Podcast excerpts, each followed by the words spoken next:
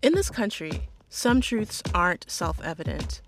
In NPR's Black Stories, Black Truths, a collection of stories as wide ranging and real as the people who tell them, we celebrate the Black experience for all its soul and richness. Search NPR Black Stories, Black Truths wherever you get podcasts.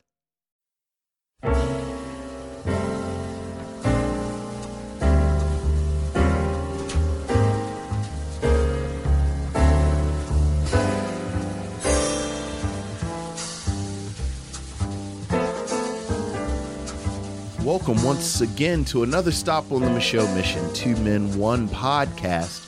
Every black film ever made. I am your host, Vincent Williams, and I am joined as always by my partner.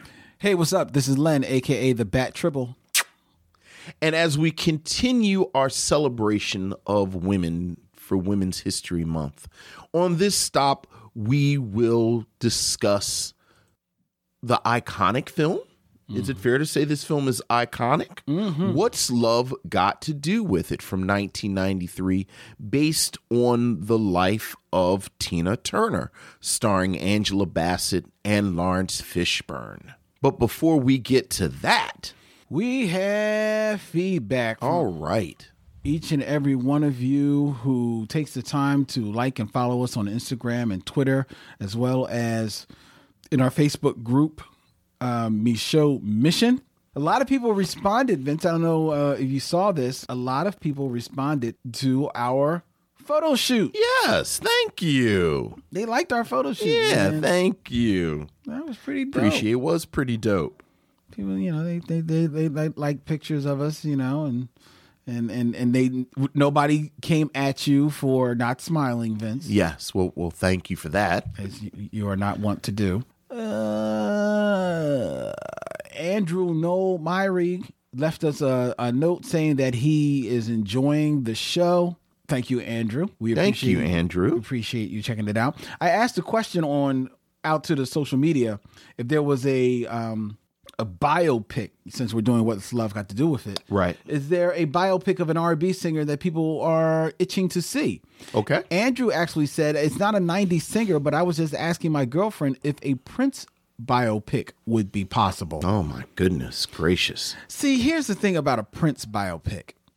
Anything that is done is going to be compared to Purple Rain, which is not a biopic of Right. a sort, but he kind of like Yeah. it's it's it's how he came up. Yeah. You know, it goes it goes and to a degree it kind of like shows how his rise of fame. It's it's fictionalized, but there's a lot of truth there as well. And can you do Prince in two or even three hours? Well, I think you could do them in two hours. I mean, you'd be selective about the music that you play. I mean, there's a lot to there's a lot to his story, but when I think of okay, let's think about Prince's story. Okay. The controversy is his relationship with his father, right? I mean, that's not the only controversy. No, but I'm just saying. I'm okay, saying, I'm all saying right, the okay. story beats of, of Prince's life. Right. So it's the relationship with his father, him coming up in the Minneapolis music scene. Right. Um, of course, you got to go to like his his breakthrough, Right. You know, him breaking, him becoming a big star. If you're doing his story, his life story, then you've got to go to Purple Rain, and maybe you touch on loosely the See, I'm already, I'm already like, like you gonna, you gonna leapfrog right to Purple Rain? from from his music upbringing. I mean, hmm. you you show you show his upbringing through Minneapolis. You show him, you know, making a splash, making it out there, Right. and then I think the next place is Purple Rain. Oh yeah, I feel like his early negotiations with the record label and saying I want. I mean, No, no, no. You you could show the negotiation, but I don't think that really plays out until after Purple Rain, and you get into the argument with Warner Brothers. and even that's much later though. Yeah, but but really, how much in between the in between there is him just being a rock star? Oh my god. Okay. I mean, you, right. maybe you maybe he gets married once or twice, Right. You know, you show him with Vanity, you show him with um, you know, Apollonia. Apollonia. You know, you you show him on stage and you and you see him like high five. She, well, maybe the Sheena Easton. I don't know. I mean, that was a girlfriend. Does Right. Sheena Easton really need to get the mentioned? woman from the Bangles. I don't think she really needs to get Right, mentioned. Um, and then you get into the argument with with Warner Brothers, the whole changing of the name. Right. Uh, and then I think if if it's me, the movie ends at the Super Bowl. Mm. I like a Prince miniseries. I don't. I, I, see, I don't think Prince. I don't think Prince warrants a miniseries. I think you could do. A miniseries. Are you saying like a think- new edition miniseries, two nights, or are you saying Roots? I mean, two a nights, week of Prince. two, two, three nights. You could do Okay, two, maybe two You nights. could do two hours, and in the first two hours with him getting signed. No, the, That whole not unless you know the whole scene, dude. The, the scene is the scene, but I don't know if there's really the story Oh, there. oh, oh, the André Cymone. Oh, I disagree completely. I don't know, man. You could do two full hours of him coming up in that scene and that whole Minneapolis deal. And then you know his dad and like all that stuff. yes, I agree. So for two solid hours, I, think you could do Prince and then end it with like for you coming out. And then two more hours and then end with like uh you know purple rain. Oh no, no, no, no. That's no, no, no. See, you're too much. You're you're too close to it. It, it doesn't need to No, no, be no. that long. A, I want to see that, but B, I think it's really interesting. Yeah, I- Like he's had this amazingly interesting life and career. he has, but I don't. Because the MTV stuff is before Purple Rain. Like him dealing with MTV and and, and radio and uh, all right, but That's go a scene, man. That's a scene. It's not any more than that. Unless you're going to get into like the problem with If the Ritchie Valens can get two hours, and that's a good movie. Like, like I think that's a good. You know, speak, we were- we were speaking to Esai Morales because he's on time. Like Ritchie Valens got a two-hour movie, and that's a good movie. okay, yeah, Prince can get six hours. yeah, okay. But here's the other problem with the Prince story. To me, how much access are you going to have to the real? Oh well, I'm. A, I mean, this is a this. Uh, uh, uh, we probably should have started here. This is never going to happen. I thought we were just talking. we are. I thought this kind of. I'm sorry. This is speculative fiction. I thought it went without saying that we have clearly entered Jimi Hendrix territory. oh my god. this is never going to happen. Ever, ever, ever going to happen. But if somehow it does happen, that's what we're talking about. Like I understand that that I just want to see all the minutia. Mm-hmm. But I think it's it it it's such a fascinating story. It- don't you know? Let's just keep going because you about like this is actually one of my triggers. Because you and your triggers. no, no, no. Because I think Prince, it's like Prince, Michael Jackson, Madonna.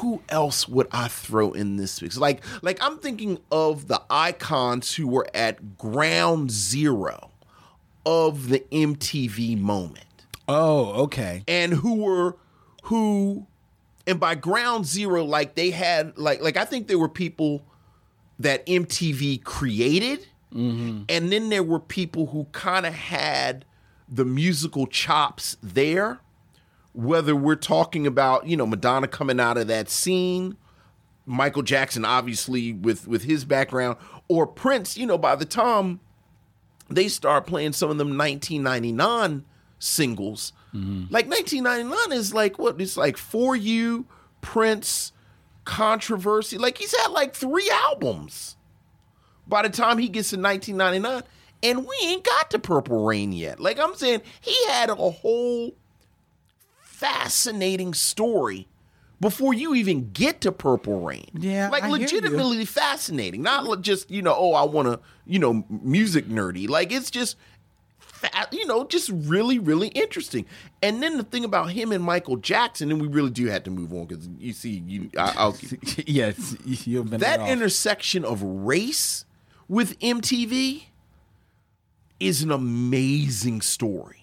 Mm. that frankly has not really been told. And I think we're just getting to the point where where we're people are ready to tell it. Mm-hmm. And I think Prince is right there. But but go ahead. All right, but just we love a Prince movie. Like I said, I I, I look. Look. I see. I, was about to- I see. I'm about to tell you to order some wings, and we're gonna sit here and we're gonna talk about the Prince movie. But go ahead. We about to talk about Prince. yes.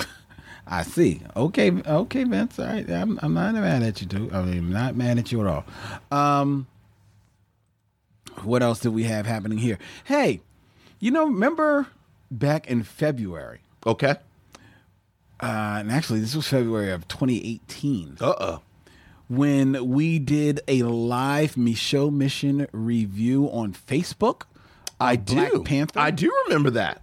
Well, it appears that Alan Anthony Hey, Alan. uh, actually just watched that video. Oh, okay. as well as so did Carrie Fonville. Hey, Carrie. And Carrie Fonville said, I just listened to this on podcast. I thoroughly enjoyed your breakdown of Black Panther and will be Thank going you. to see it a fourth time. I know that's right. Uh, let's see. Uh, Alan Anthony said, um, at 13 minutes and 40 seconds, there just went Vince's prophecy powers activated because Ruth Carter got the Oscar. There you go. And we'll be talking about Ruth Carter tonight. And he mentions that, man, I love the ability you both have to artfully and expertly express yourselves. You take this game to another level. Oh, thank you. Appreciate that. Thank you, Anthony. Yeah. Yeah, it's very nice of you. It's always nice to be appreciated for the stuff that we Always. do. Okay, let's see what people have been um, talking about in our Facebook group. Okay. There's a bunch of stuff in here that um, really we should have covered on Spock Adjacent. Uh, I guess I just wasn't looking at that point. Um, uh, speaking of Spock Adjacent, I will I will look at one thing though. However, uh, that um, Martin-Green is on Essence magazine's cover. Yes, she is. Thank you. Anyway, continuing yes, on. She is. That's that's that's all I'm going to say about that. That's enough to say. Uh, let's see here. Uh, bu- bu- bu- about our review of Black Girl from last week. Black girl. Actually, that's the Lenny Kravitz song I'm singing. That's not the um The, the soundtrack. no. Yeah. Azor uh, Risbrook Hey, what's up, Azor? says, I remember really enjoying this movie when I first saw it. So rare to find a movie of that era or any era concerned with the day to day lives of black girls and women. Absolutely. Absolutely. And, and as we talked about, that was, and the playwright just slipped my mind. But she said that. J.E. Franklin. Yeah, J.E. Franklin very much said that was her purpose. Mhm. Yeah. So I appreciate that. You you uh, bigged up your boy uh, Esai Morales, who will be joining the DC universe Yes, sir. as Deathstroke. Richie. Yes, sir. Esai Morales makes everything better. I guess you're you're happy about this. Then. I am happy about that. Am. You know, I've not really watched the team, the Titans. I hear it's very, you know, I hear it's good, but I just haven't watched it yet. But boy, now Esai Morales is in there. I'm, so now you've got all the reason. now I'm just gonna try and catch up. I do like Esai Morales. I, I like him a great deal. So uh, um, I, I'm looking forward to his interpretation of Deathstroke. I like them making Deathstroke a little ethnic. Yeah, I do like that. Yeah. So I'm I'm all, all aboard for that. Um, good good on them. Let's see what else did people put in here. Um, it appears that I believe today or yesterday was uh, Vanessa Williams' birthday. Happy birthday, Vanessa L. Williams. Yes, congratulations. And Issa Rae and Lakeith Stanfield have added a new film project to their busy to-do list. They will star in The Photograph, directed by Stella Mc, uh, McKee and produced by Will Packer. This movie is being set up at Universal and is described as a romantic drama that will center on intertwining love stories in the past and present. I am, you, you know, I have not seen a choice that Issa Rae or Lakeith Stanfield have made that I haven't respected. Like Lakeith Stanfield was in that Death Note adaptation that was on Netflix, and it wasn't that good. I heard it wasn't good, but I heard he was the best thing. And I like I liked his instincts. Like I liked the fact that he took that role. Mm-hmm. So I'm looking forward. to I'm not the like Will Packer is a name that oftentimes gives gives me pause when he's attached to Why do I things. know that name? I mean, he's he makes those sort of middle of the road black movies. Oh, okay. Yeah, like you know, it's like if Terrence J is in it, Oh, Will Packer oftentimes is involved, and you know, not bad.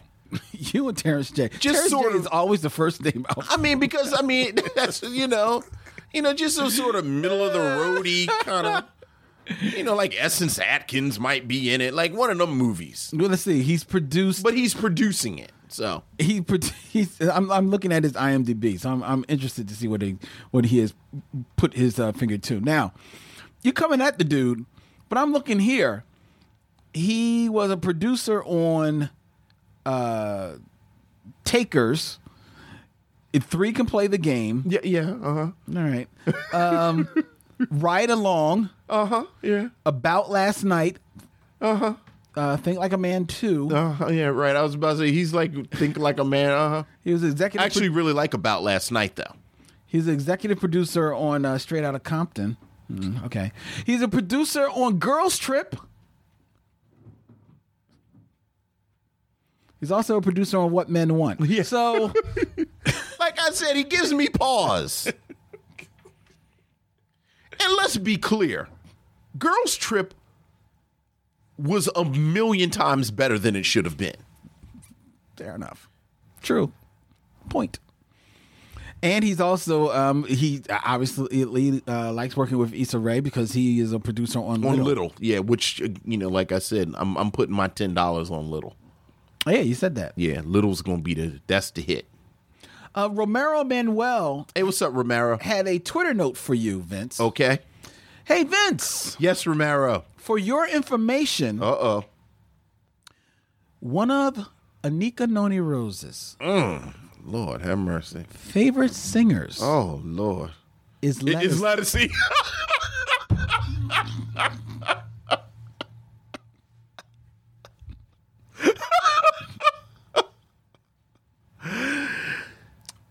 Well, a true sign of a connection between people is that when it's strong enough ah. that you can disagree about things. Ah, there you go. There you go. My wife loves shrimp. Mm-hmm. I'm ambivalent about shrimp. Who's ambivalent about shrimp? This guy. Really? I really am. But shrimp is so. Shrimp is like chicken. It can be cooked in so many delicious ways. That's all right. I'm not. Uh, I'm not a big shrimp guy. But you like shrimp. I mean, again, You won't turn down shrimp. I have. Is there something else being offered? Like, I want to know what else is being offered.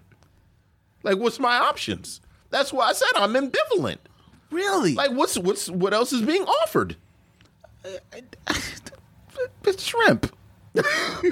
I mean, if shrimp is what's being offered, It's fried shrimp or shrimp scampi. yes, That's I- what's being offered. I mean, You're gonna make a peanut butter and jelly. I guess I'll eat the scampi, but like you just offered me shrimp twice. Wow. I, I I don't know many people unless I know. unless that you can't eat seafood. I don't know too many people that don't I- like look, shrimp. Look, I look. I didn't say I don't like shrimp. Said I'm ambivalent about shrimp. Okay, see, but Again, the opposite of love is not hate. The opposite of love is is, is Ambivalence. Ambivalence, or you know. So are you also equally ambivalent about Ledisi? Because you didn't sound ambivalent about lettuce, Ledisi two shows ago. That was not ambivalent. right, right. That wasn't coming from right, right. The lettuce is, is about to be my last dragon. Lettuce, yes, yes. You don't sound ambivalent about it. Uh, you know. like would I listen to Ledisi if like the option was silence? Well, it depends on what Ledisi song it is. Oh my god. Oh my god. I'm not going to let you do this to yourself, Vince. In the name of all that is holy and you know a Ledisi song I like? The remake of the Aretha Franklin song One Step, which was an unreleased Aretha Franklin song, but the only reason you know it is because that's what they sampled from Miss Fat Booty. Oh, The Mos Def song. Right. And she remade it, but it was like informed Mm-hmm. by that. So it's got like that that that beat underneath it. Right. And it's nice. And that's my Ledisi joint right there. I know I can't afford to stop. All this one, I did you want. But then I start thinking about Mos Def. And that gets you through the rest of the song. Yeah. Okay, That's interesting. Interesting. Okay. Well, we're going to move away from there. But if Anika Noni Rose likes Ledisi, I could probably be Persuaded. persuaded to listen to Ledisi. I swear to God, I hope I am able to get her on the show. I hope I. I just want to get her on the show just to watch your face. She's just so talented. She's a very. She can do woman. everything. She's She sings, she's acts, she's funny. She's she's she's gifted. She's a talent. She is. Vince. She should have been in What's Love Got to Do with It. I don't think she was old enough. I'm just saying the way they was collecting people in What's Love, like Sonequa Martin-Green should have been in What's Love Got to Do. like I know you're gonna get to What's Love Got to Do with It was just a cavalcade of blockbusters. It's like, dag. So, all right. So, I guess that's all. Pretty much all the feedback that we've gotten from each and every one of you. We thank all of you Absolutely. That writes us, that uh, keeps us informed on things. Let's get into what's love got to do with it. Let's get into What's Love Got to Do with It. We'll be right back with our movie review after we step to these messages.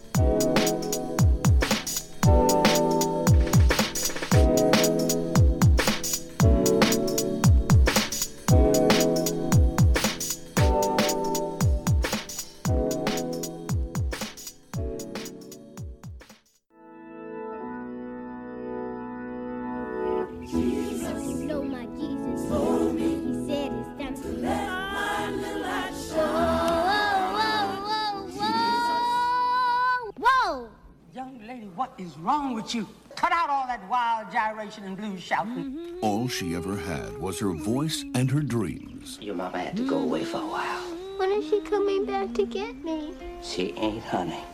She just ain't. All she ever wanted was a chance to make her dreams come true. Every woman in here want to sing with Ike's band. Oh, please don't leave me, baby. That girl, you shocked the hell out of me. Say you want me to be his new singer.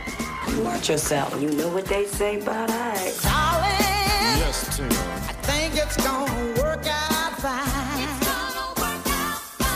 Priceless, girl. Priceless. She priceless, all right. She ain't seen a dime of it yet. Everyone who's come up with me has left me. I wouldn't do that. Uh, what the problem is? I'm trying to help Ike, all right?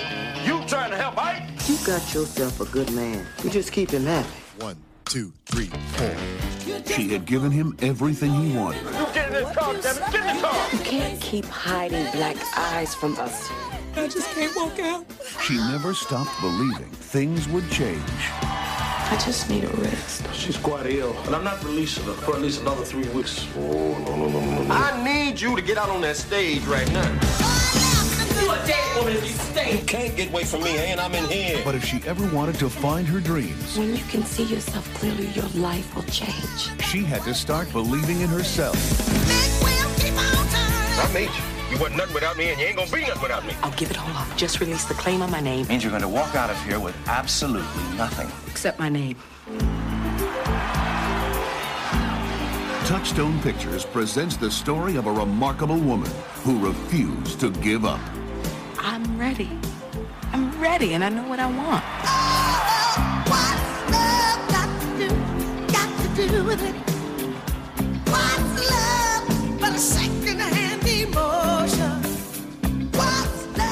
What's Love Got to Do with It? A 1993 drama based on the life of the legendary soul singer Tina Turner. Born Anna Mae Bullock discovers her love of singing in her Tennessee church choir. She moves to St. Louis to pursue a career, and there she meets the charismatic Ike Turner, who rechristens her Tina and offers to help her succeed. As a music team, Ike and Tina take the charts by storm, but as his physical abuse worsens, Tina has to make the tough decision to leave Ike and set out on her own. 1993's What's Love Got to Do with It, directed by Brian Gibson, starring Angela Bassett as Tina Turner and Laurence Fishburne as Ike Turner, with a fair number of supporting actors throughout, including Vanessa Bell Calloway, Chi McBride, Phyllis Stickney, Jennifer Lewis, was the choice of Len Webb on this stop. What say you, Lynn, of What's Love Got to Do with It? First of all, uh, I'm going to make a declarative statement right now at the top of my review. And it came to me about halfway through watching this film over again today. I love this movie. Hmm. This is like easily one of my favorite biopics mm-hmm. ever. And the reason is there is not a dull moment in this movie. This movie moves at a, a good pace. Uh, it's clear cut storytelling. It doesn't try to be too fancy to get ahead of itself or to throw in a whole lot of histrionics or crazy. You know the director's not showing off in any type of way. He's just uh, steadfastly telling the story, but it's not Tina Turner the cliff notes there is enough because of the the talent of the actors as well as the script that there is um uh, uh, uh, th- there is a story here not just you know by the beats okay now tina did this now tina did that and ike did this and ike did that. There is a real motivation behind each and every one of the characters. Uh, starting off with tina turner as a young girl young girl singing in church i don't know i've never heard of kicking a little girl out of the church because she just sings too much This is a tough church. I mean, Lord, maybe it's make her sit in the back if she's overpowering what is obviously a weak choir, but to actually kick her out, no, no Lord for you today, just throw her out of the church seems a little harsh. You too loud for Jesus. You know what I mean? Go talk to God on your own. Um, it seems kind of harsh, but for her to then come home and basically seeing her family move away from her, Yeah. leave her, I thought was like real, like, and I thought I liked the the way that it was done because it was shown from her point of view, mm-hmm. you know, from afar, and her being having to take that all in and, and process that. I really liked it. I actually could have stayed with uh, you know, Anna Mae at that age, Right, right. uh, a little longer. Maybe even seeing her like maybe a little uh, uh, um, like toddler age, or maybe like a grown up a little bit more. You know, as she goes off to live with, I believe, her grandmother, her aunt. I'm not exactly sure. Right, right. I think it was her grandmother. Right. Um but so I no actually uh yeah yeah with her grandmother. Um so I actually could have stayed there a little bit more, but you know, we cut to her and it's because you know, they've got a finite amount of time. So you cut to her as a teenager coming back to reunite with her mother and her sister uh, as a teenager and now she's Angela Bassett who you know besides you know her olympic arms Yes. does a fair job playing a teenager Right, you right, know with right. the, all the giddiness in her eyes you know Right. this is not diana ross this is an actress Oh, I was about to say. this, this, this is not an act, really fair. an act well I mean, she's it's Angela Bassett. okay okay but angela bassett was not 19 when she did this Okay. but she pulls it off Oh, yes. You know what I mean? Um, so I, I just I just really enjoyed I I, I enjoy, so when it when it gets there. I'm like, I'm, you know, all right, all right, that, that was a little rush for me. But other than that, I'm there for the ride. Angela Bassett carries you through this film until you uh, she's joined by Laurence Fishburne mm-hmm. as Ike Turner, and then the two of them just pop mm-hmm. off the screen. You cannot take your eyes off of either one of them in this movie, which is it's telling that both of them were nominated for for Oscars um, because and in lead roles because they both own this movie. Laurence Fish, Laurence Fishburne owns this role of Ike Turner with all of the charm that Ike must have exuded, as well as the menace.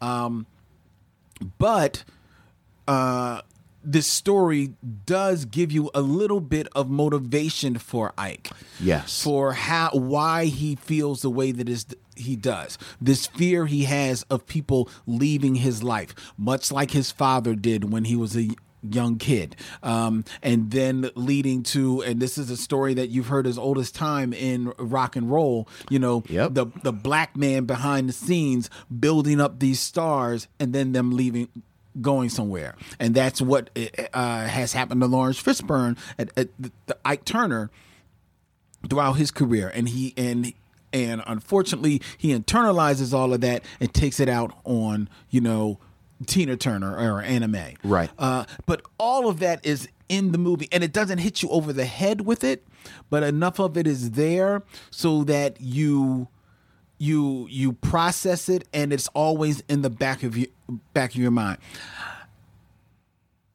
does it uh, make crazy a, a whole lot of sense that you know she takes the the abuse that she does it doesn't until you get into the mindset that these are two people who have both struggled with people leaving their lives Right. and not wanting to and neither one of them wanting to uh do that to the other really. Um she and you know puts up with some stuff. He did- exacts out vengeance in, in in a way but there is still weirdly there is affection for Oh, one another there. You know there is there are the scenes where you know he is a charming guy that sweeps her off her feet. There are the scenes where she comes and picks him up off the studio floor you Right. know to to to put him in bed. Um there there is all of that and it's a very complicated relationship that they have. It does some of it lead it lend itself to melodrama? Sure but i think the acting pulls away from that you know and mm-hmm. and where it could have gotten a little maudlin or gone over the top they keep it a little their acting keeps it a little bit more grounded. So it doesn't get away from them and that's all to the betterment of the film. Like i say brian gibson's direction he's not change he's not changing the world of directing but he, neither is he getting in the way. Right. he's he's setting you up got interesting staging going on there and then letting you go. You know there's a smart move of the of the film to kind of take all of the people that were in the band as from the from the Ikettes, the, the group singer, the background singers, to his road dogs and and the people in the band, and kind of amalgamating them all into the two characters of Jackie mm-hmm. as kind of like the lead Ikette who would be be Tina Turner's friend, Right. And Frost, Played by Vanessa played by Vanessa Bell Bell Calloway. And Frost, played by Chi McBride, Yeah. who basically is, you know, Ike Turner's right hand man. Right. And they become kind of like, to a degree, their con- the conscience of Tina Turner and Ike and Ike Turner. Right. To a degree. Um, but I think that was smart because to have too many voices there would have just confused things and, and muddled up what you had. Right. So it gave you just, you know, a lean group of characters to follow. Right. You know, while still giving you enough still having enough room to for for excuse me for Tina Turner's family, her mother and her sister Right. To be felt in the movie as well. Absolutely. For the sh- for the short time that they're there, their presence is felt. Mm-hmm. You know, and also a little bit of their motivations. Right. You know, uh, you fe- you feel her mother. You know, um, why she too is a little bit charmed by Ike. You Right. know, because of what she's kind of going through. Um, the sister, not so much. Um, th- th- there was a, something about the something about her sister's role in here that kind of like confused me a little bit, but I'll talk about that in a little bit. Um, but overall, it, this is just like just a really strong movie, strong performances by Angela Bassett, Laurence Fishburne, equally strong performances by Vanessa Bell Calloway. Um, Chi McBride, you know, he's always like a steady hand. Yeah. He's not doing any heavy Yeah. lifting in this movie, but he but he's rock he, he's rock on. Jennifer Lewis, Jennifer Lewis is always just just icing on the cake in anything that she does. Right. Um and her story in regards to the backstory of this movie is very fascinating. Yeah. Um, and once you know it, it it it can change some things for you. Uh, Phyllis Stickney, Yes, Lord. a standout again. You know, like uh, why did this woman not become a huge star? I- look, I do not understand. Look, look. I do not understand. Look. Somewhere out there, there's a script for Phyllis Stickney and and Look. and Tisha Campbell that they just need to run away with. Um, The world's biggest Phyllis Stickney fan right here. man, oh man, uh, there is there is absolutely for me nothing not to like about this film. And right now, I'm just going on about the film. I'm not even touching on how this film makes you appreciate mm-hmm. the story, the talent, the fortitude, and the um, the career of the actual Tina Turner, Right. and what she made of herself Right. in her 40s 44?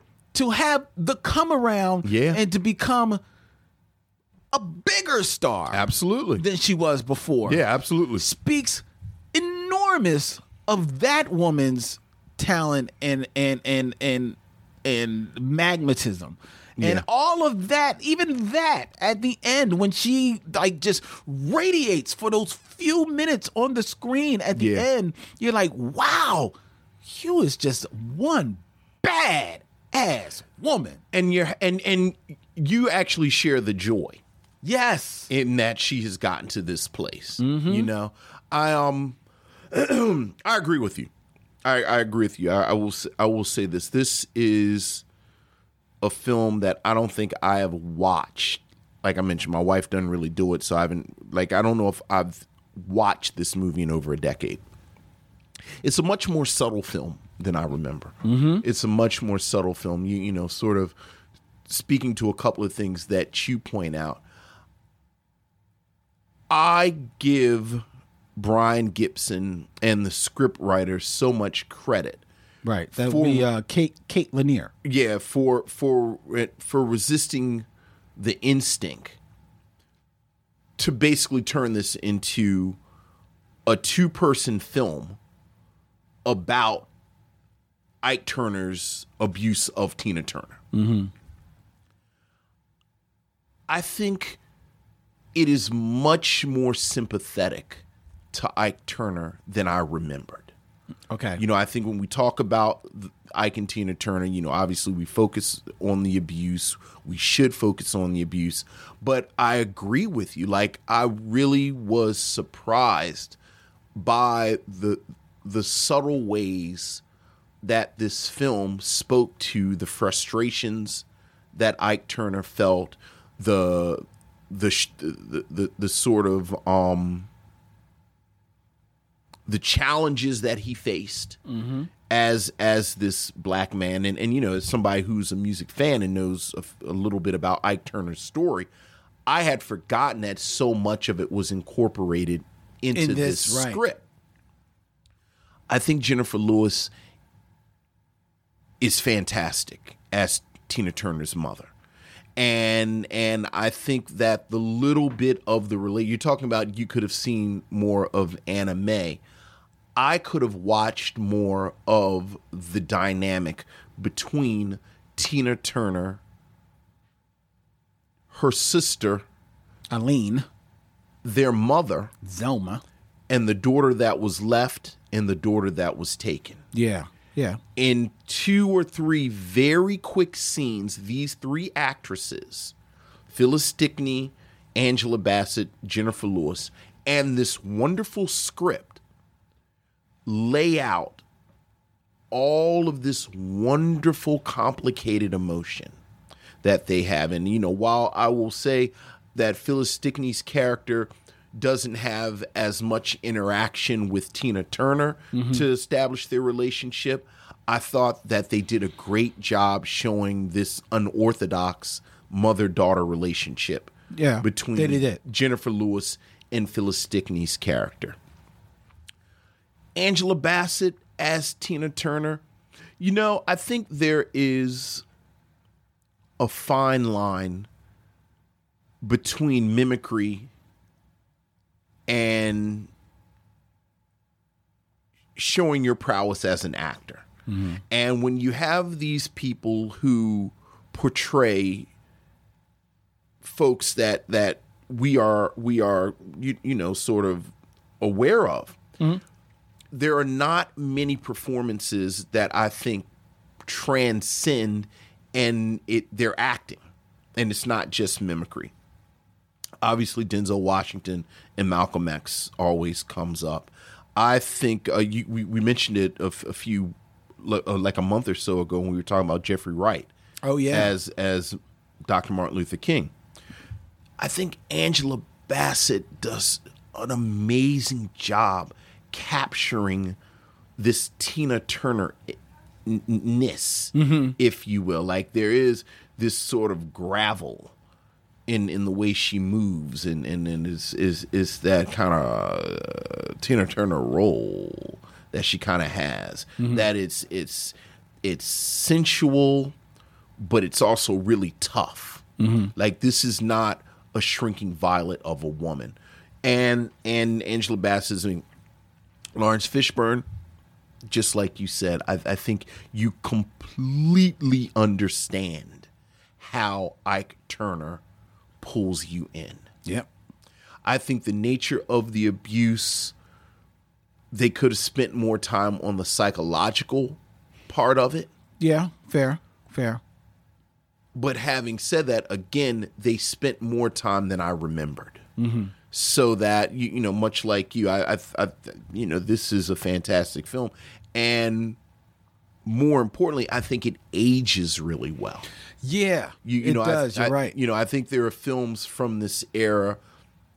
You know, we we talked about. um Well, we, we we will talk about you know like the color purple and and and you, you know all jokes aside you know driving Miss Daisy or or you know there are films from that kind of early '90s, late '80s moment Mhm. that they don't really transcend time as film. Mhm. Like you know, we watch them now; they're classics, etc. But to watch them cold, Mhm. I don't know how many of them. You, you know, you know, I, I hate to come back to this word again, but just have this level of subtlety, Mhm. and this does. And and you know, again, I'm I was I was surprised. Yeah. I, I was surprised, which which you know is a testament to everyone involved in it. The end. This is a great movie.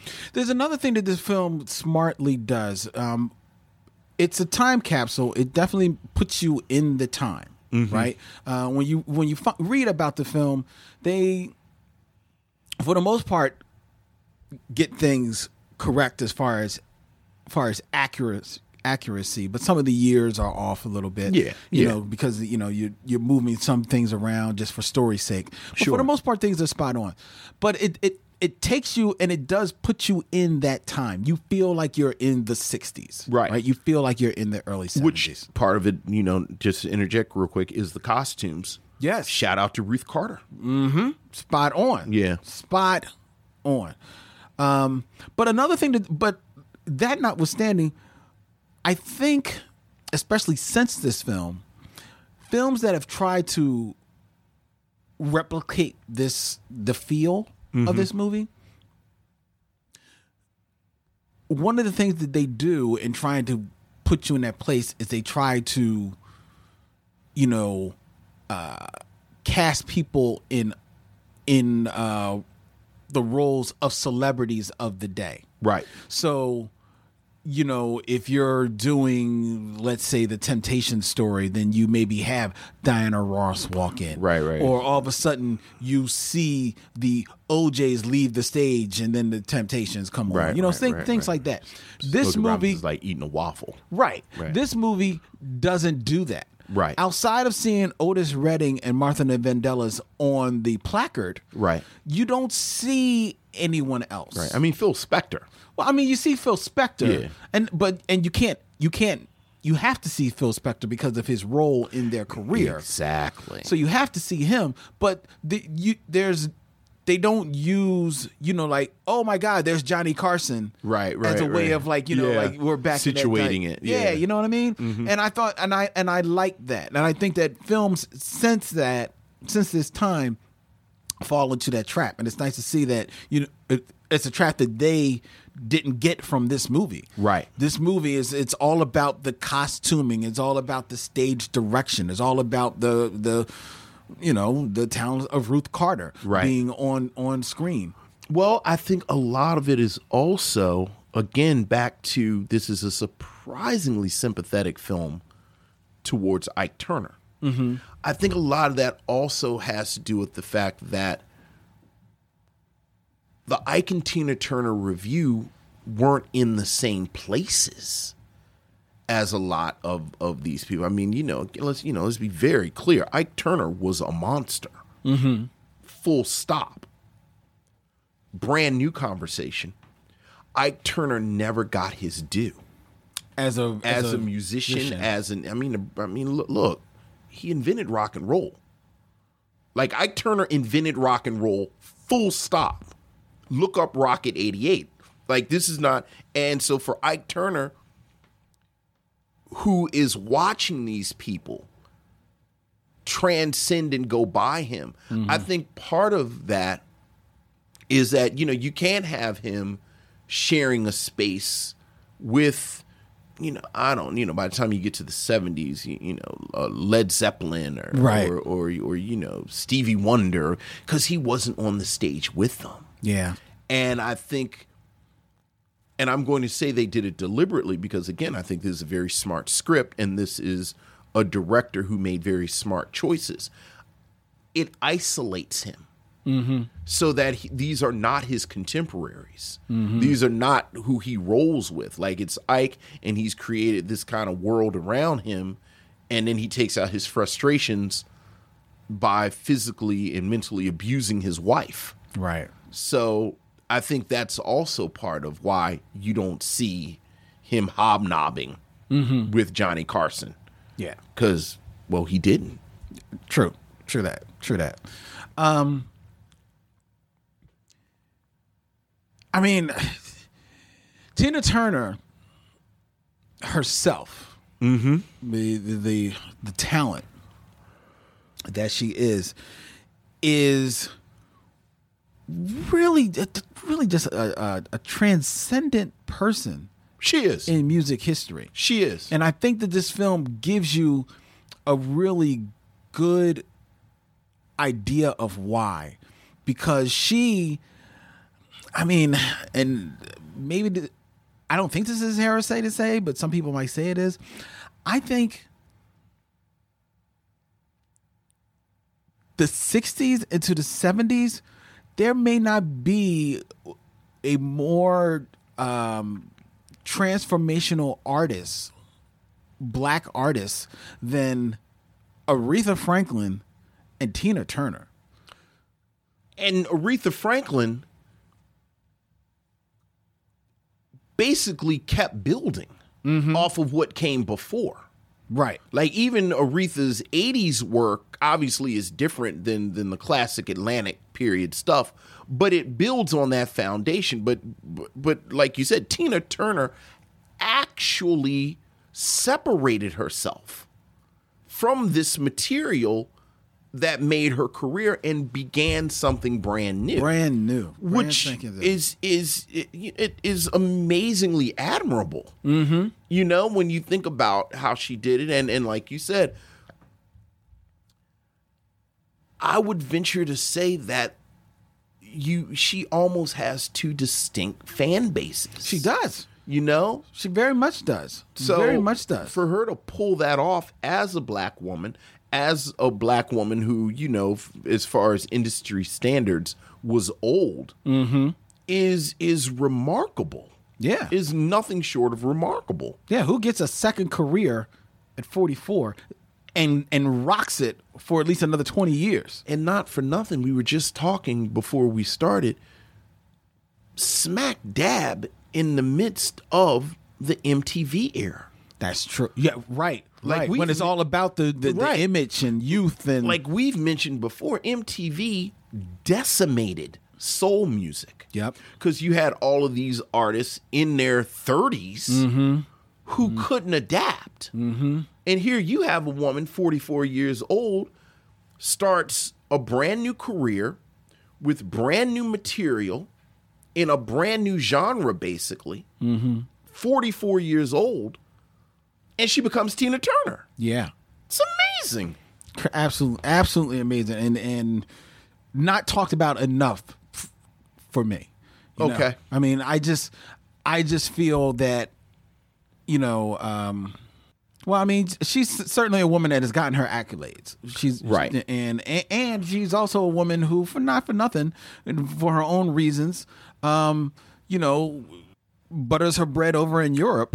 I get the sense that that Tina Turner has been way more sort of um concerned with her own peace. Yeah, And and that doesn't necessarily include chase not not chasing, but but you know, making sure you get the accolades as an iconic figure in this, that, and the mm-hmm. other. Right. That, you know, some of her contemporaries are. Like, you know, she has her husband.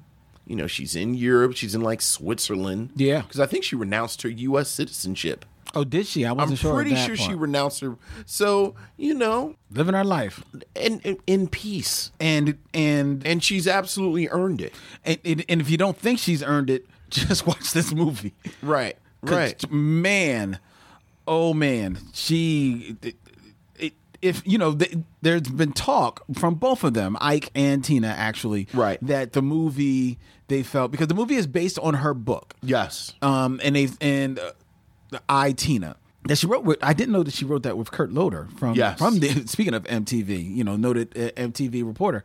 And both her and Ike have talked about how they thought the the movie, you know, maybe stretched some things, took the, some liberties that they wouldn't have necessarily taken. Right. Everyone agrees that that amazingly graphic rape scene was fictionalized. Yes, it was fictionalized, but it was based On on On the- writings. and and on the sexual assault that she alludes to in and, her and- book. and and sort of dealt with the entire time like she talked about in in writings fairly recently right, because she wrote another book. right another- that that he took her to some type of graphic sex show Mm-hmm. when they were in Tijuana and got married mm-hmm. and there was sexual assault on their wedding night right. so you know while that particular instance was fictionalized as you said it's not because there weren't lots and lots of other instances Right. Yeah. Right. So so they, they said that they there were liberties taken. I mean- and not liberties on the violence. Right. And the violence is really hard to there there's a scene um when Ike, you know, is like stalking her literally and she falls over the couch. Yeah. And then you see you don't see her, but you see him, you know, throwing his fist in her into her two times. That is a scene that is very hard to take. You know how graphic the violence is in this film? Because this is the other thing that I noticed. It's a two hour film. There is no on screen violence for half of the film. Yeah. The first time you see him hit her, one full hour has passed, mm-hmm. and then there are only, th- and, and, you know, it, it feels it, it feels dirty even using the word only, but there are only three scenes of violence. There's Three? that first scene. Is that the scene that I talked? No, That's the scene you're. T- I think yeah, when he drags her into the bedroom. Okay. There's you, there's that really graphic rape scene. Okay. Which is in the studio. And then there's the scene that starts in the limo. No, there's not. There's vi- there's violence in the diner. No, no, no. He hits when he hits. I'm sorry, violence between he and Tina. Okay. He hits Vanessa Bell Calloway in the diner, and, and Vanessa Bell Calloway. No, it takes once. Oh yeah, you only get to hit me once. Yes. and then she leaves. I'm talking about the violence between, Between him and Tina. And when you think about how we think about this film, Mm-hmm. you really do think it comes on and it's just two hours, Right. Like you think it's you know precious or something, but it's but because those scenes are so graphic Mm-hmm. and they're shot so well. Again, it feels weird talking about the craft of these scenes, but but the, I mean they're really well done scenes. Yeah. So that they do evoke these emotions and and and they're a lot. But that that kind of threw me like I kept waiting and waiting and waiting and then like a whole hour had passed. Yeah. But you still get the sense that that meant like Laurence Fishburne is so one. There's this wonderful scene where you know as, as you may have you know Laurence Ike Turner is always super jealous of Tina Turner. Oh, yeah. and and the attention she gets. And there's this scene where a reporter is interviewing them. Mm-hmm. But Tina is talking, and you can tell that the reporter is more interested in speaking to Tina Turner, and Ike's just sitting next to her And what you silent with uh, sunglasses on. and what you miss what you what you miss if you haven't seen the film is that the reporter is talking to them. You don't see the reporter. right. Tina is sitting at like the the table looking in the mirror. So she's only she's seeing the the reporter behind her because Right. she's looking in the mirror doing her makeup. Ike is sitting next to her. He's looking towards the reporter. Right. So the reporter is literally talking past Ike, who's looking him in the eye. Yes. Through sunglasses, but looking at him through the eye to talk to Tina in the mirror. Right. And Tina's trying to direct him as much as she can. because she's visibly shaken Yes. by all of the and by what's going on. And again, this is a point in the film where we haven't seen violence, but it's percolating. but it's right. It's right there. Yeah, it's so well done. Yeah, yeah, yeah. And then there's a the other scene is where Tina is on stage in full shimmy, uh, captivating the crowd. Oh, yeah. to the point where they are chanting her name. Yeah. and only her name. Yeah. and even when she turns it to Ike, because it is still the Ike Turner and It's Revue, Tina Turner Revue. and goes to his hand so that he can get some shine. And they are still chanting Tina. And he steps back into He the steps shadow. back into the shadow. Oh, And thus the demon is born. right, right. And again, there's absolutely no justification for the physical abuse that she had to endure mm-hmm. at all. No. but the film very subtly builds the case that this monster did not come from nowhere. Mm-hmm. You know, where you do see like like like you know, I mentioned Phil Spector, and Phil Spector famously recruited Tina Turner to um to uh sing on um, on um anyway. And the way he goes about it is so dirty and so disrespectful. The way that Phil Spector goes The way? Phil Spector goes about it. was it? It's real. That's real. It was real disrespectful. The way he did that. Was it? I mean, it's the Ike and Tina Turner Revue. Everybody knows Ike is the musical leader. in the River Deep right- Mountain Yeah, High. River Deep Mountain High. And for him to try to circumvent Ike was mad disrespectful. And you know, as we all found out, Phil Spector had his own stuff too. He did. Like He it was did. definitely a Bruh. move he was trying to pull. Okay, fair enough. And you get the sense again from the film, even if you don't know anything about Ike Turner's history, you get the sense that this is an ongoing theme in their career. Well, certainly something that is played before in Ike's Turner Ike's career before Tina. Right, but even with when he when Tina jo- joins the Revue, Okay. I think this happens again and again, and and you know I'm just going to keep saying it. I was surprised that this was an element in this film Okay.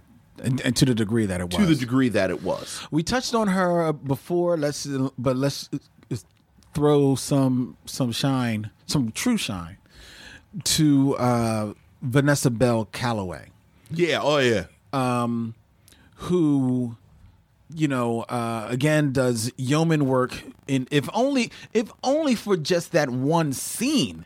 You know the famous you know cake scene, but it's just a really just a steady force in this movie. Yeah. Just a steady presence in this movie. She she's a great actress. Yeah, uh, You talk about that scene. There's a scene where Tina goes to visit her, Mm-hmm. and and they sort of are joking, and the two of them are imitating Ike Turner. yeah. and it's warm and then it's funny and then it becomes sad and it's such a well played scene between the two of them Yes, it was.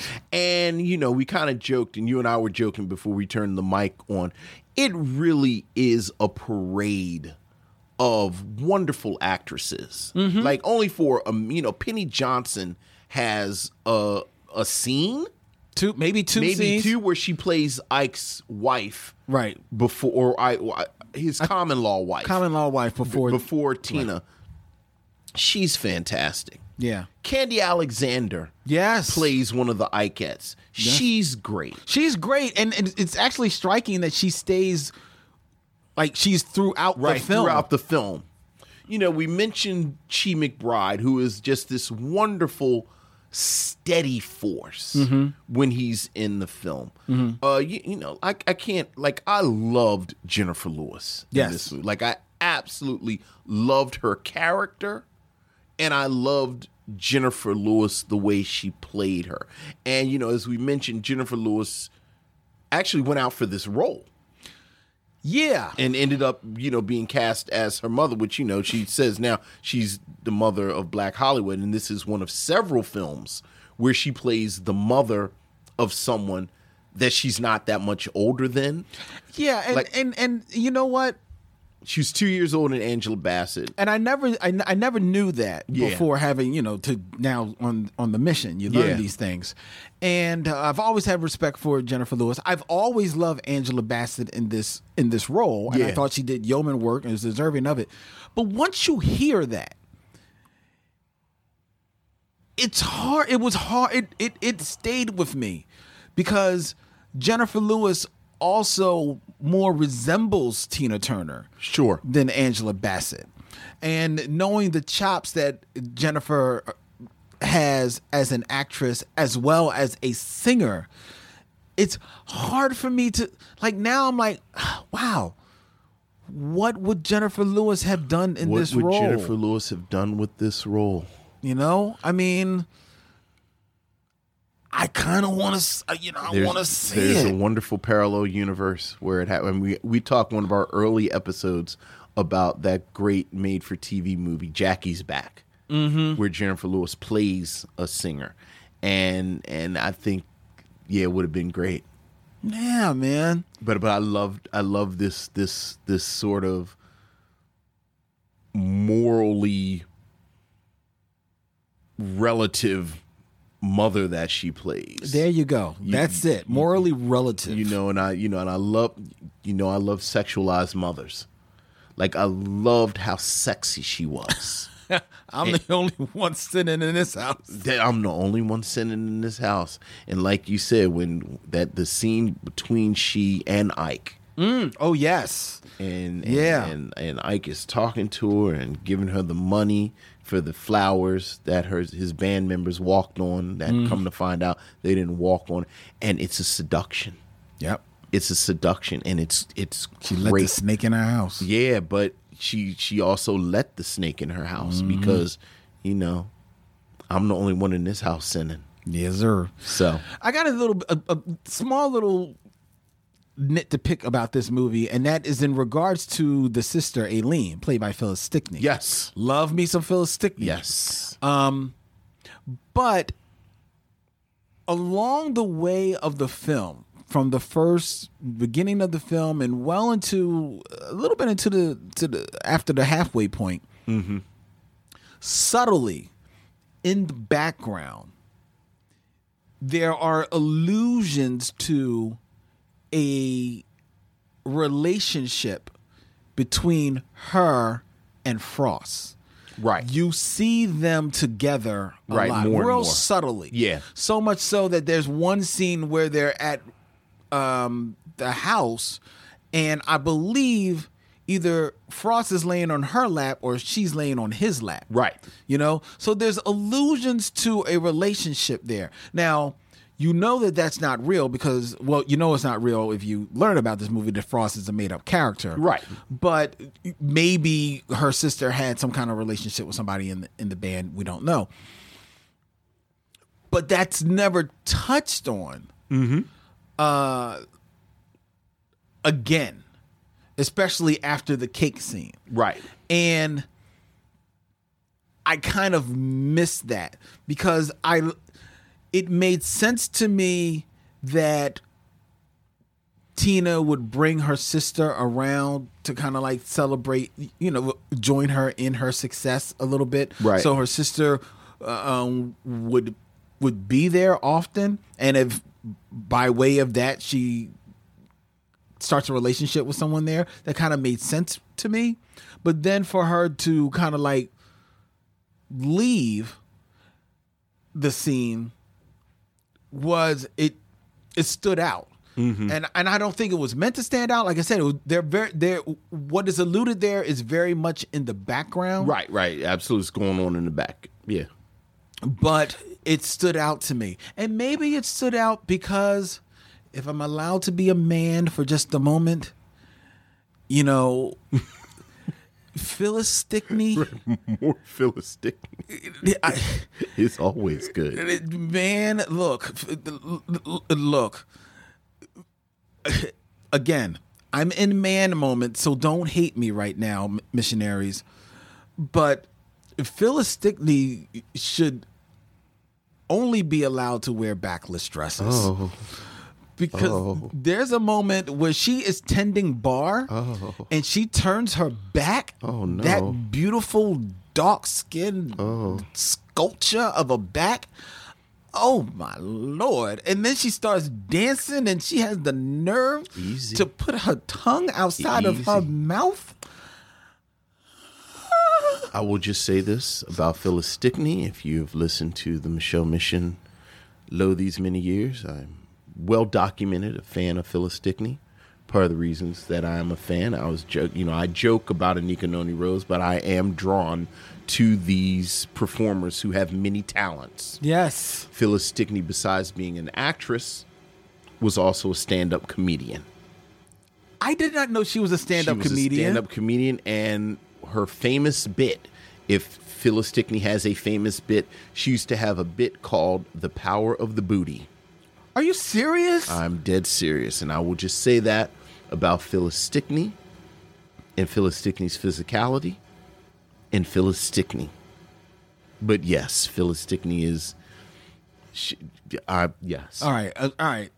All right. moving along again and everything i said was just documenting her talent and saying what her bit was like that was the name of the bit Yes. so and just leave it there Yes. that's not what i'm saying that's what phyllis stickney said i'm quoting phyllis stickney Okay. so like if you I wrote it, it said the power of the booty quotes, and then the in text citation would say Stickney. Yes. And then you would go to my bibliography and go down and would say Stickney, comma, Phyllis. yes. Yes. And then where the performance came, I think she may have been on I think she was on Def Comedy Jam. Wow. And she did that. Yeah. But she was, you know, that was her thing. You would see now her I have to look this up. because I was I've always been a fan of Phyllis Stickney, so she would be on stand up things, and I so, so I watched her do this bit. She'd be on stand up things. Yeah, well, I mean, you, remember like during the I '90s, know. like it was like. Comic View and Def Comedy Jam and Blackity Black Comics late at night, and and Phyllis didn't fear Phyllis Stickney, and she would come out, and oftentimes she would have on Afrocentric clothing, and mm. and then she would talk about the power of the booty, and Okay. then she would go and talk. So I'm just quoting. That's all you're doing. I'm just quoting. You're quoting. This isn't me. Okay. I'm being a man. All right. I'm being this man. Well, I'm quoting. And Phil Stinkney. Yes. Yes. We we we.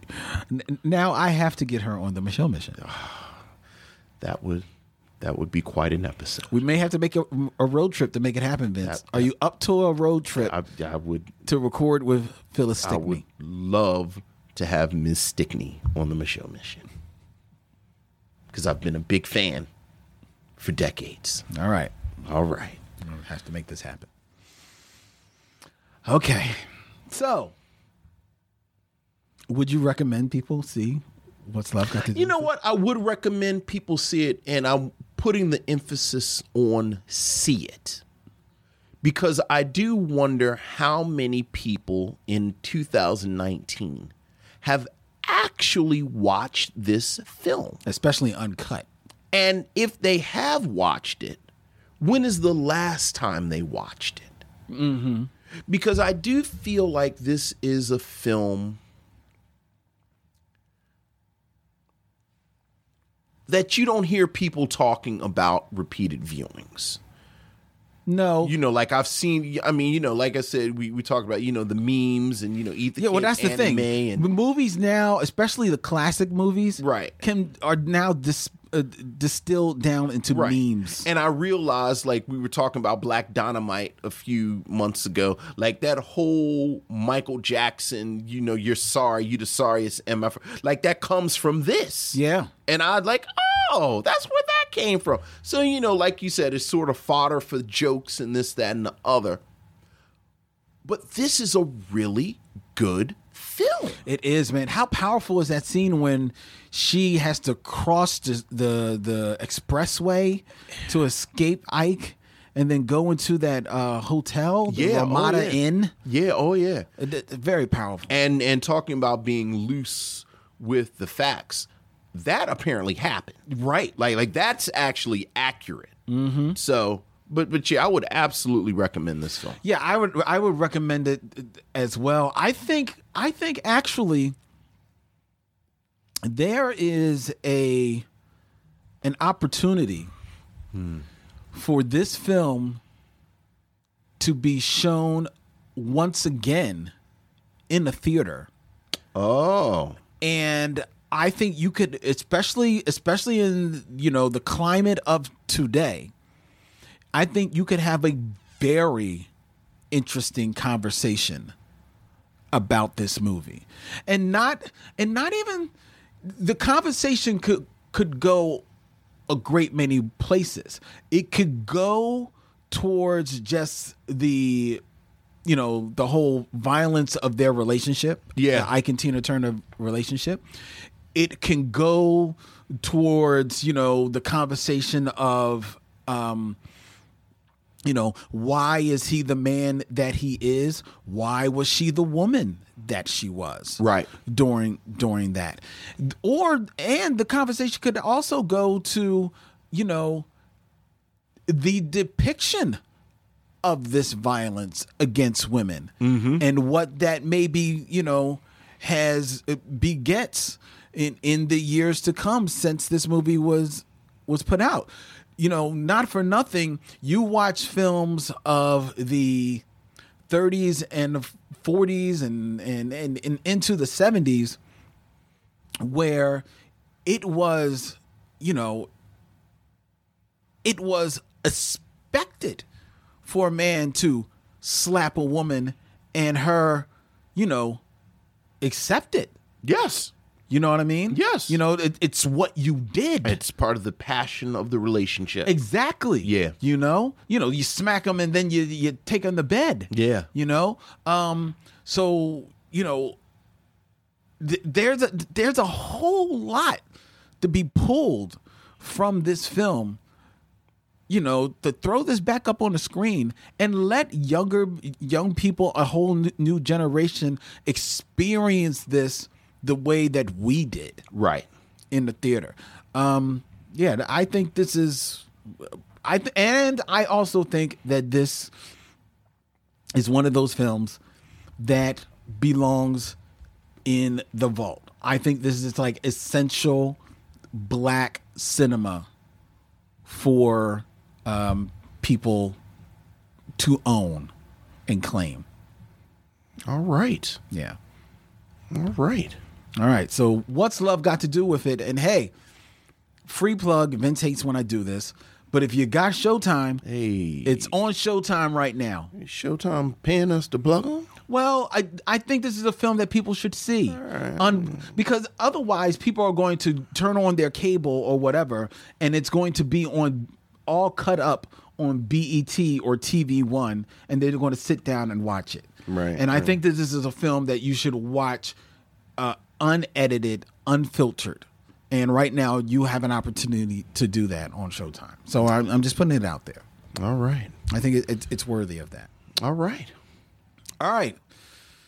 Uh, okay. Before we tell you, ladies and gentlemen, what we're going to be um, doing next week here on the Micheaux Mission, we want to invite you to like and follow us on Instagram and Twitter, as well as in Facebook at Micheaux Mission. Email us all of your thoughts and concerns to Micheaux Mission at gmail.com. You can go to micheauxmission.com to find all of our shows. They're available there, as well as on the Podglomerate Podcast Network of curated podcasts just for you. This show is available as a radio show every Saturday at 1 p.m. in an edited form. It's available on Saturdays at 1 p.m. on WPPM 106.5 FM, People Powered Media, PhillyCAM here in the city of brotherly love and sisterly affection. And you can wake up with Micheaux every Monday morning at 9 a.m. on 91.7 FM, WKDU, the voice of Drexel University. And if you want to help a, help us, hey, on the podcatcher of your choice, especially if it's iTunes, leave us a ranking and a rating because that helps people find our little show that we bring for all of you. Okie dokie. Thank you very much. Next week on the Micheaux Mission, we have a very special guest, noted reporter here in Philadelphia, Denise James, sat down with Vince, sat down with me, and we reviewed The Color Purple. We did. Yes, we are closing out Women History Month in style, ladies and gentlemen, as we present Whoopi Goldberg in the role that should have won her an Oscar. Yes. Steven Spielberg's The Color Purple, Whoopi Goldberg, Danny Glover, Adolph Caesar, um, Oprah Winfrey. Oprah Winfrey. Oh, it's an incredible film, and we're going to go in on it. And you will not believe what Denise James says is the weak link of this movie. I didn't believe it. I didn't believe it either. You won't believe it. Trust me when you hear it next week here on the Micheaux Mission. And then in April, ladies and gentlemen, April, it'll be uh, on Black Tribbles. We celebrate Octavia City. We celebrate Afrofuturism. And in lockstep with, you know, our brethren on the Black Tribbles, the Micheaux Mission will be bringing you a month of black sci-fi movies that we will be reviewing. Yes, sir. So I, I'm I'm sure Vince has some very interesting picks. Um, I, I can't wait to see what he pulls out of his hat and calls it black sci-fi this year. um, but I have actual black sci-fi for you. Oh, I got some black sci-fi for you. Yeah, I bet you do. Bet you, yeah, yes. Something tells me we'll be watching The Dark Crystal, but I could be wrong. All right, until then, ladies and gentlemen, he's Vince, I'm Len, and in parting, we say. We'll see you when it's time to meet again. When I was a little girl,